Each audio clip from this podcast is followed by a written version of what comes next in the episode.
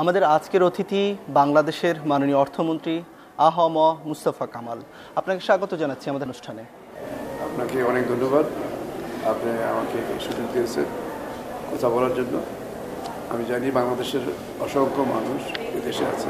তারা আমার কথা শুনবে শুনতে পাবে এটা আমাদের একটা বিরাট অপরচুনিটি আবার ধন্যবাদ।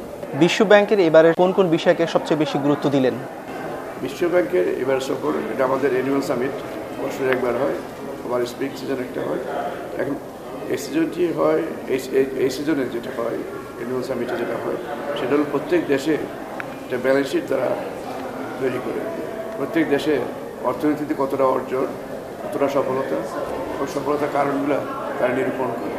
এবং সেইভাবেই বাংলাদেশও এসেছে, তাদের সামনে উপস্থিত হয়েছে। এবং তারা বাংলাদেশ সম্বন্ধে উচ্চশিত ঘোষণা করেছে।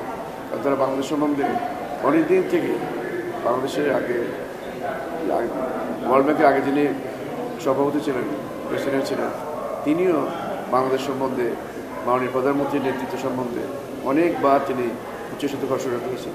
এবং তিনি এমনও বলেছেন বাংলাদেশে যে case be example for others এবং তার বাংলাদেশকে অনুসরণ করা উচিত এবং অনুকরণ করলে অন্যান্য দেশে এগিয়ে যেতে পারবে। এর ধারাবাহিকতায় এবার আমরা এসেছি এবং তাদের কোনো মনোভাব পরিবর্তন হয় নাই। এবার আমাদের অর্থ, অর্থনীতি, আকার, আয়তন, আমাদের সামষ্টিক অর্থনীতির সকল গতি দ্বারা আরও পজিটিভ আরও অনেক উচ্চতায়, আরও চাঙ্গা। তো আমি মনে করি, আমি গতকালও এক, এক- একটা অনুষ্ঠানে আমি বলেছিলাম যে বাংলাদেশে অর্থনীতির এলাকায় সবচাইতে সুন্দরতম সময়টি হচ্ছে এখন।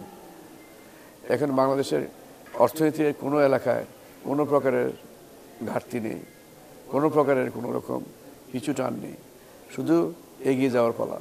আমরা সেই জন্য মনে করি, সারা বিশ্বে যেখানে টান, টানাপোড়ন চলছে, বিভিন্ন বিষয় নিয়ে, কিন্তু বাংলাদেশে কিন্তু এই সমস্ত কিছুই নেই। আমাদের অর্থনীতি সাবলীল অবস্থায় সুন্দরভাবে এগিয়ে যাচ্ছে তার কাঙ্ক্ষিত লক্ষ্যে। সেক্ষেত্রে খেলাপি ঋণ একটি সমস্যা কিনা আপনি মনে করেন কিনা? কারণ বাংলাদেশে বর্তমানে প্রায় এক লাখ একশো তিরাশি কোটি টাকা খেলাপি ঋণ রয়েছে। এক্ষেত্রে সরকার কি করছে? খেলাপি ঋণ, এটা একদিনের সৃষ্টি হয়নি। খেলাপি ঋণের খেলাপি ঋণ শুরু হয়েছে, আপনি জানেন, আগেকার সরকারের সময় থেকে। এবং সেই শুরু হয়ে আস্তে আস্তে বিন্দু বিন্দু করে, জমতে জমতে এখন কিউমিলিটি ফিগারটা আমরা যেটা বললেন একটু আগে, এক লক্ষ হাজার কোটি টাকা, এটা আমি একমত আপনার সাথে। কিন্তু বিষয়টি হচ্ছে যে, এই খেলাপি ঋণ সৃষ্টি হওয়ার পিছনে অনেক কারণ আছে। কিছু খেলাপি ঋণ হয়েছে ইচ্ছাকৃতভাবে টাকা নিয়েছে ব্যাংক থেকে না দিবার জন্য, এটা একরকম খেলাপি। আবার কিছু কিছু আছে, আজকে এখনও দেখেন এখনও সারা বিশ্বে একটা টানা টানা, টানাপড়ন চলছে। এখন এখন সারা বিশ্বে যে কাজটি এখন চলছে, সেটি হলো ট্রেড ওয়ারের নাম করে এক দেশ আরেক দেশ থেকে যেভাবে স্বাভাবিকভাবে ব্যবসা বাণিজ্য করতো সেটা করে না। না করার কারণে এখন এই যে ভালনারেবিলিটি কোনো না কোনো দেশ এফেক্টেড হচ্ছে এবং তারা কিন্তু স্বাভাবিক অবস্থায় কিন্তু অর্থনীতিকে চালিয়ে নিতে পারছে না। তো এতে করেও তাদের লস হতে পারে। ব্যবসা বাণিজ্যে লাভ আছে, লোকসানও আছে। এখন যদি কোনো ইচ্ছাকৃতভাবে যদি কোনো কেউ লোকসানে পড়ে, সেটা ব্যাংক দেয় না। গভর্নমেন্ট দেয় না। আজকে আমরা এক লক্ষ কোটি টাকা বললেন আমাদের খেলাপিনে। এটা সত্যিকারভাবে এক লক্ষ কোটি টাকা কিনা, সেটাও আমরা অ্যাসেস করাচ্ছি। অ্যাসেসমেন্টটা করাচ্ছি এই কারণে। কারণ এই ঋণের উপরে ইন্টারেস্ট হবে সরল সুদ হারে। সরল সুদ হবে ইন্টারেস্টে কারণ ইন্টারেস্ট এখন ডাবল ডিজিট কম্পাউন্ডিং করে এবং তার উপরে আরও বেশি কম, আরও বেশি ইন্টারেস্ট চাপিয়ে এদেরকে খেলাপি করানো হয়। তো এখন যদি কোনো আমরা অ্যাবনর্মালি কোনো হাই রেট যদি তাদের উপরে চাপিয়ে দেন, তাহলে তারা কেমন করে সুদ দেবে? তারা তো ব্যবসা করে সুদ দেবে। তো ব্যবসা করতে হলে তো পৃথিবীতে আমরা একটি দেশ না। আমরা গার্মেন্টস রপ্তানি করি, আমরা ফার্নিচারিগুলো রপ্তানি করি, আমরা লেদার রপ্তানি করি, যে সমস্ত আইটেম আমরা রপ্তানি করি, এগুলোর জন্য তো আমরা একেই খালি মার্কেটে নেই। আর অন্যরাও কিন্তু মার্কেটে আছে। ওদের সাথে আমাদের কম্পিট করতে হবে। ওদের যদি ইন্টারেস্ট রেট যদি কোনো ছয় পার্সেন্ট হয়, আর আমাদের যদি চোদ্দ পার্সেন্ট হয়, আমরা কেমন করে তাদের সাথে কম্পিট করব? এই জন্য আমরা আমরা ব্যবসার এনভায়রনমেন্টটাকে প্রোঅ্যাক্টিভ এবং পজিটিভলি এগুলা যাতে করে ব্যবসা বান্ধব হয় কম্পিটিটিভ রেট হয়, সেই কাজগুলো আমরা করে দিচ্ছি। সেই কাজগুলো করার আমাদের পরিকল্পনা আছে।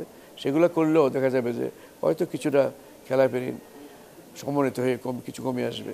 কিন্তু আমরা কিন্তু কাউকেই, যারা টাকা ঋণ নিয়ে ঋণ শোধ করে নাই বা খেলাপি হয়ে আছে তাদেরকে আমরা কিন্তু ছাড় দেবো না কাউকে। সার আমরা দেবো এইটুকুন। অন্তত সুদটা আমরা দেখব যে বেশি কোনো সুদ তাদের উপরে চাপানো হয়েছে কিনা। কম্পাউন্ডিং করে ঋণের উপরে ঋণ আর সুদের উপরে সুদ যুক্ত করে যেগুলো করা হয়েছে, হয়তো সেগুলো আমরা বিবেচনা করব। কিন্তু প্রিন্সিপাল অ্যামাউন্ট আমরা কখনো তাদেরকে সার দেব না। প্রিন্সিপাল অ্যামাউন্টটা যেটা আমরা করব, সেটা হলো এদেরকে একটু একটু মোটামুটিভাবে যাতে করে তারা সময় পায়। রিপেমেন্ট করার যে সুযোগটা সুযোগটা হয়তো একটু বাড়িয়ে দিব, এদেরকে এই সুযোগটা দিব, তারা যেন সেই সময়ের ভিতরে within the time line so that pay it off এবং দেখেন স্কোয়ার অফ দ্য লাইবিলিটিস সেই সুযোগ আমরা করে দেব। সুইস ন্যাশনাল ব্যাংকের প্রতিবেদন অনুযায়ী দু হাজার আঠেরো সালে দেশটির বিভিন্ন ব্যাংকে বাংলাদেশিদের প্রায় পাঁচ হাজার তিনশো উনষাট কোটি টাকা জমা পড়েছে এবং যা দিনে দিনে বাড়ছে। সব মিলিয়ে কেন বাড়ছে সুইস ব্যাংকগুলোতে বাংলাদেশিদের টাকা এবং এগুলো ফেরত আনার জন্য বাংলাদেশে কোনো ধরনের পরিকল্পনা কি আপনার রয়েছে? আপনি নিজে দেখেন, সুইস ব্যাংকে কারও টাকা জমা হলে সুইস ব্যাংক থেকে কেউ টাকা ফেরত পেয়েছে নাম্বার ওয়ান। আর নাম্বার টু হচ্ছে, এটা হচ্ছে, এটা পত্রিকার স্টেটমেন্ট বিভিন্ন মিডিয়ার স্টেটমেন্ট হতে পারে।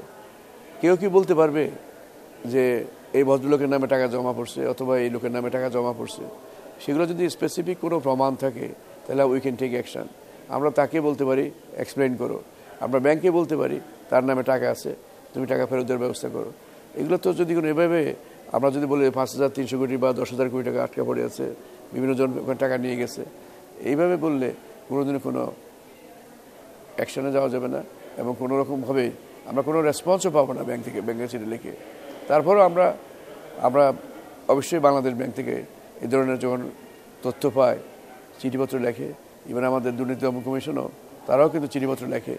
কিন্তু ব্যাংক, প্রত্যেক দেশের ব্যাংকের যে সিক্রেসি অ্যাক্ট যেটা আছে, সেটা যারা মেনটেন করে তারা, এতে করে আমি মনে করি যে আরও সুনির্দিষ্ট যদি কোনো অভিযোগ পাওয়া যেত, যারা বলছে যে পাঁচ হাজার তিনশো কোটি টাকা নিয়ে গেছে, তারা কেন আমাদের কাছে লিস্ট দেয় না? যে এই লোকের নামে এই তারিখে সে টাকা নিয়ে গেছে।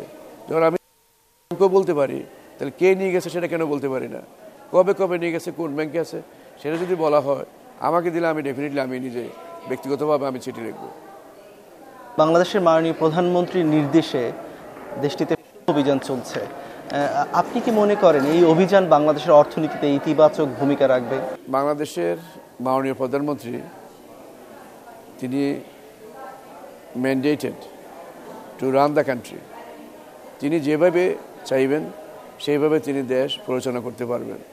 এ পর্যন্ত তার তার মাধ্যমে আমরা সফলতা দেখেছি। মাননীয় প্রধানমন্ত্রী ফেল করেন নাই।